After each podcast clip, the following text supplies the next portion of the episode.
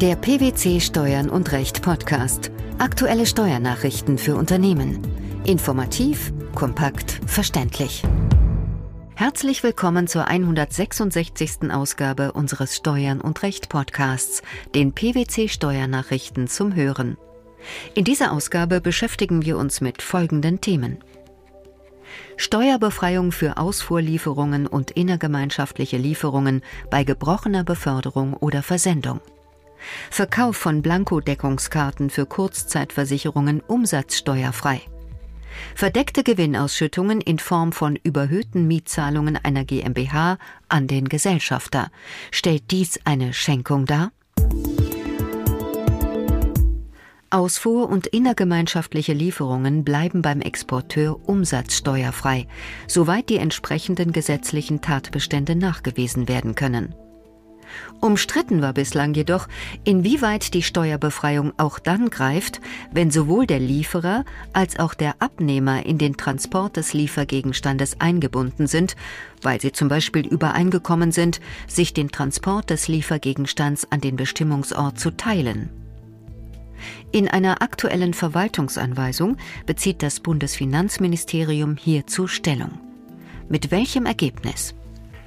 Laut Verwaltungsanweisung sind sowohl rein tatsächliche Unterbrechungen des Transports, die lediglich dem Transportvorgang geschuldet sind, als auch eine gebrochene Beförderung oder Versendung für die Gewährung der begehrten Steuerbefreiung unschädlich, wenn der Abnehmer zu Beginn des Transports feststeht und der liefernde Unternehmer nachweist, dass ein zeitlicher und sachlicher Zusammenhang zwischen der Lieferung und seiner Beförderung gegeben sind.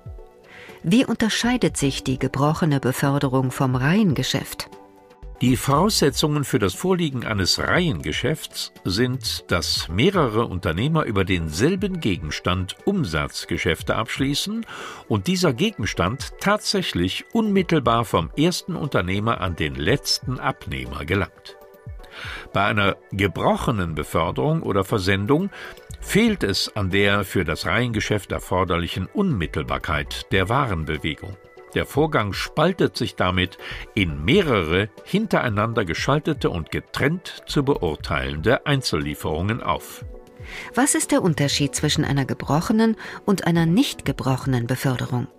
Im Fall einer nicht gebrochenen Beförderung oder Versendung sind rein tatsächliche Unterbrechungen des Transports, die lediglich dem Transportvorgang geschuldet sind, für die Unmittelbarkeit der Warenbewegung und damit für die Annahme eines Reihengeschäftes unschädlich. Voraussetzung ist jedoch, dass der Abnehmer zu Beginn des Transports feststeht und der die Steuerbefreiung begehrende Unternehmer nachweist, dass ein zeitlicher und sachlicher Zusammenhang zwischen der Lieferung des Gegenstands und seiner Beförderung sowie ein kontinuierlicher Vorgang der Warenbewegung gegeben sind. Es gibt auch eine sogenannte Kollisionsregelung. Was hat es damit auf sich? Bei einer gebrochenen Beförderung oder Versendung durch mehrere Beteiligte aus einem anderen Mitgliedstaat ins Drittlandsgebiet ist die Behandlung als Reihengeschäft nicht zu beanstanden, wenn der erste Unternehmer den Liefergegenstand aus dem Mitgliedstaat des Beginns der Beförderung oder Versendung nur zum Zweck der Verschiffung ins Drittlandsgebiet in das Inland befördert oder versendet, Aufgrund des Rechts des Abgangsmitgliedstaats die Behandlung als Reihengeschäft vorgenommen worden ist und der Unternehmer, dessen Lieferung bei Nichtannahme eines Reihengeschäfts im Inland steuerbar wäre, dies nachweist. Wann kommt das Schreiben des Bundesfinanzministeriums zur Anwendung? Die Grundsätze der aktuellen Verwaltungsanweisung sind in allen offenen Fällen anzuwenden. Der Umsatzsteueranwendungserlass wird entsprechend geändert. Auch in unserem zweiten Beitrag geht es um ein unlängst veröffentlichtes Schreiben des Bundesfinanzministeriums. Darin schließt sich die Behörde einer früheren Entscheidung des Bundesfinanzhofs an.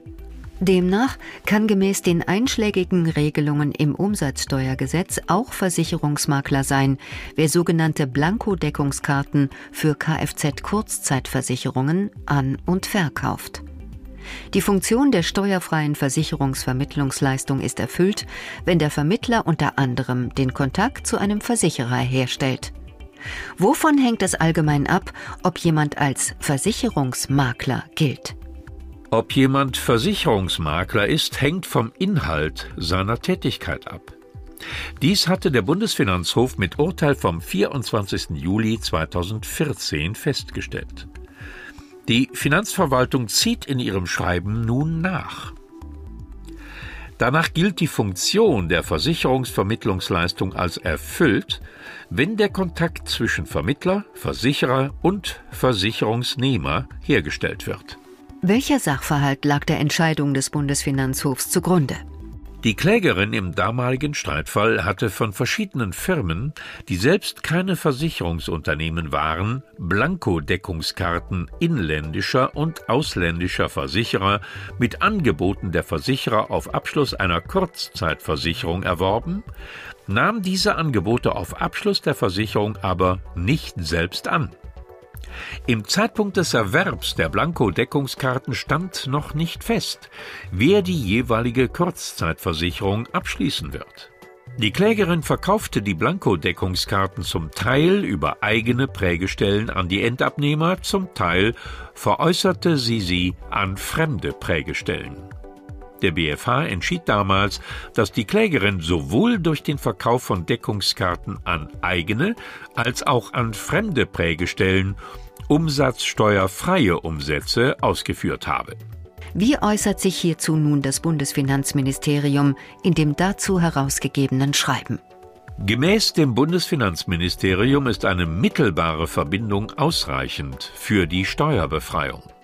Der Umstand, dass der Unternehmer die Deckungskarten nicht unmittelbar von den Versicherungsunternehmen, sondern von anderen Unternehmen erworben hat, steht der Annahme einer umsatzsteuerfreien Tätigkeit als Versicherungsmakler ebenso wenig entgegen wie der nur mittelbare Kontakt des Unternehmers zu den Versicherungsunternehmen im Falle des Verkaufs von Deckungskarten an fremde Prägestellen, die die Deckungskarten ihrerseits weiterverkaufen. Es genügt nach Meinung des Ministeriums, wenn der jeweilige Vermittler zu den Parteien eine mittelbare Verbindung über andere Steuerpflichtige unterhält, die selbst in unmittelbarer Verbindung zu einer dieser Parteien stehen. Das Schreiben beschäftigt sich auch mit elektronischen Versicherungsbestätigungen, kurz EVB-Nummern. Wie sieht es hier mit der Umsatzsteuer aus? Die Umsatzsteuerbefreiung für Versicherungsvermittlungsleistungen gilt auch, wenn der Vertrieb von kurzzeitigen Kfz-Versicherungen im Rahmen eines technischen Verfahrens durch Mitteilung der siebenstelligen EVB-Nummer erfolgt, bei dem durch den An- und Verkauf der Freischaltcodes die Ursache für das Zustandekommen von Versicherungsverträgen zwischen den Versicherern und den Versicherungsnehmern gesetzt wird. Nicht steuerfrei sind hingegen Leistungen, die keinen spezifischen und wesentlichen Bezug zu einzelnen Vermittlungsgeschäften aufweisen, sondern allenfalls dazu dienen, als Subunternehmer den Versicherer bei den ihm selbst obliegenden Aufgaben zu unterstützen, ohne Vertragsbeziehungen zu den Versicherten zu unterhalten. Im letzten Beitrag unseres Podcasts geht es um ein Urteil des Finanzgerichts Münster vom 22. Oktober 2015. Darin hat das Gericht entschieden, dass die verdeckte Gewinnausschüttung einer Kapitalgesellschaft an ihren Gesellschafter nicht gleichzeitig auch eine freigebige Zuwendung im Sinne des Erbschaftssteuergesetzes darstellen kann. Auch wenn Empfänger des Vermögensvorteils eine dem Gesellschafter nahestehende Person ist. Was muss man hierzu wissen? Im Verhältnis einer Kapitalgesellschaft zu ihren Gesellschaftern oder zu den Gesellschaftern einer an ihr beteiligten Kapitalgesellschaft gibt es neben betrieblich veranlassten Rechtsbeziehungen lediglich offene und verdeckte Gewinnausschüttungen sowie Kapitalrückzahlungen, aber keine freigebigen Zuwendungen im Sinne des Erbschaftssteuergesetzes. Gewinnausschüttungen einer Kapitalgesellschaft an ihre Gesellschafter erfolgen nicht freigebig.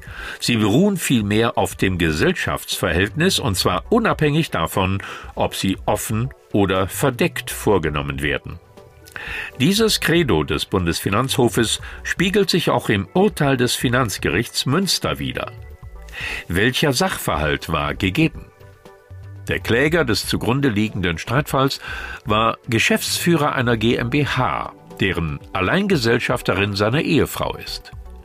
Er hatte der GmbH Maschinen, Geräte und ein Grundstück zu einem überhöhten Preis vermietet. Das Finanzamt sah in diesen überhöhten Mieten eine verdeckte Gewinnausschüttung und setzte die Erbschaftssteuer entsprechend fest. Hiergegen wandte sich der Kläger mit dem Argument, dass eine steuerliche Doppelbelastung durch Einkommen und Schenkungssteuer vorliege.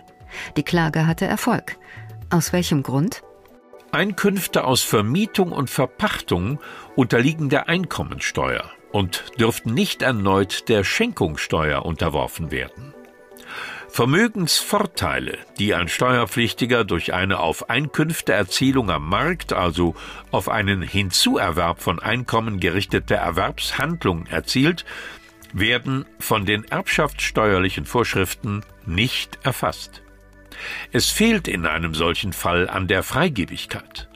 Konkret bedeutet das, die Mieten für die Immobilie und die Maschinen seien zwischen der GmbH und dem Kläger vertraglich rechtswirksam vereinbart. Sie führen bei ihm in voller Höhe zu steuerpflichtigen Einkünften aus Vermietung und Verpachtung. Der einheitliche, vertragliche Rechtsgrund lasse eine Aufspaltung in einen entgeltlichen und einen unentgeltlichen Hinzuerwerb des Klägers nicht zu.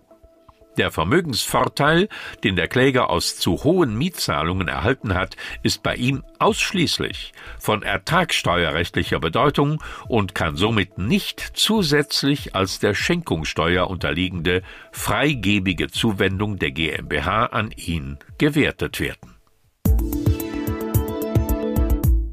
Die Steuerbefreiung für Ausfuhrlieferungen und innergemeinschaftliche Lieferungen bei gebrochener Beförderung oder Versendung die Umsatzsteuerfreiheit für den Verkauf von Blankodeckungskarten für Kurzzeitversicherungen sowie verdeckte Gewinnausschüttungen in Form von überhöhten Mietzahlungen einer GmbH an den Gesellschafter.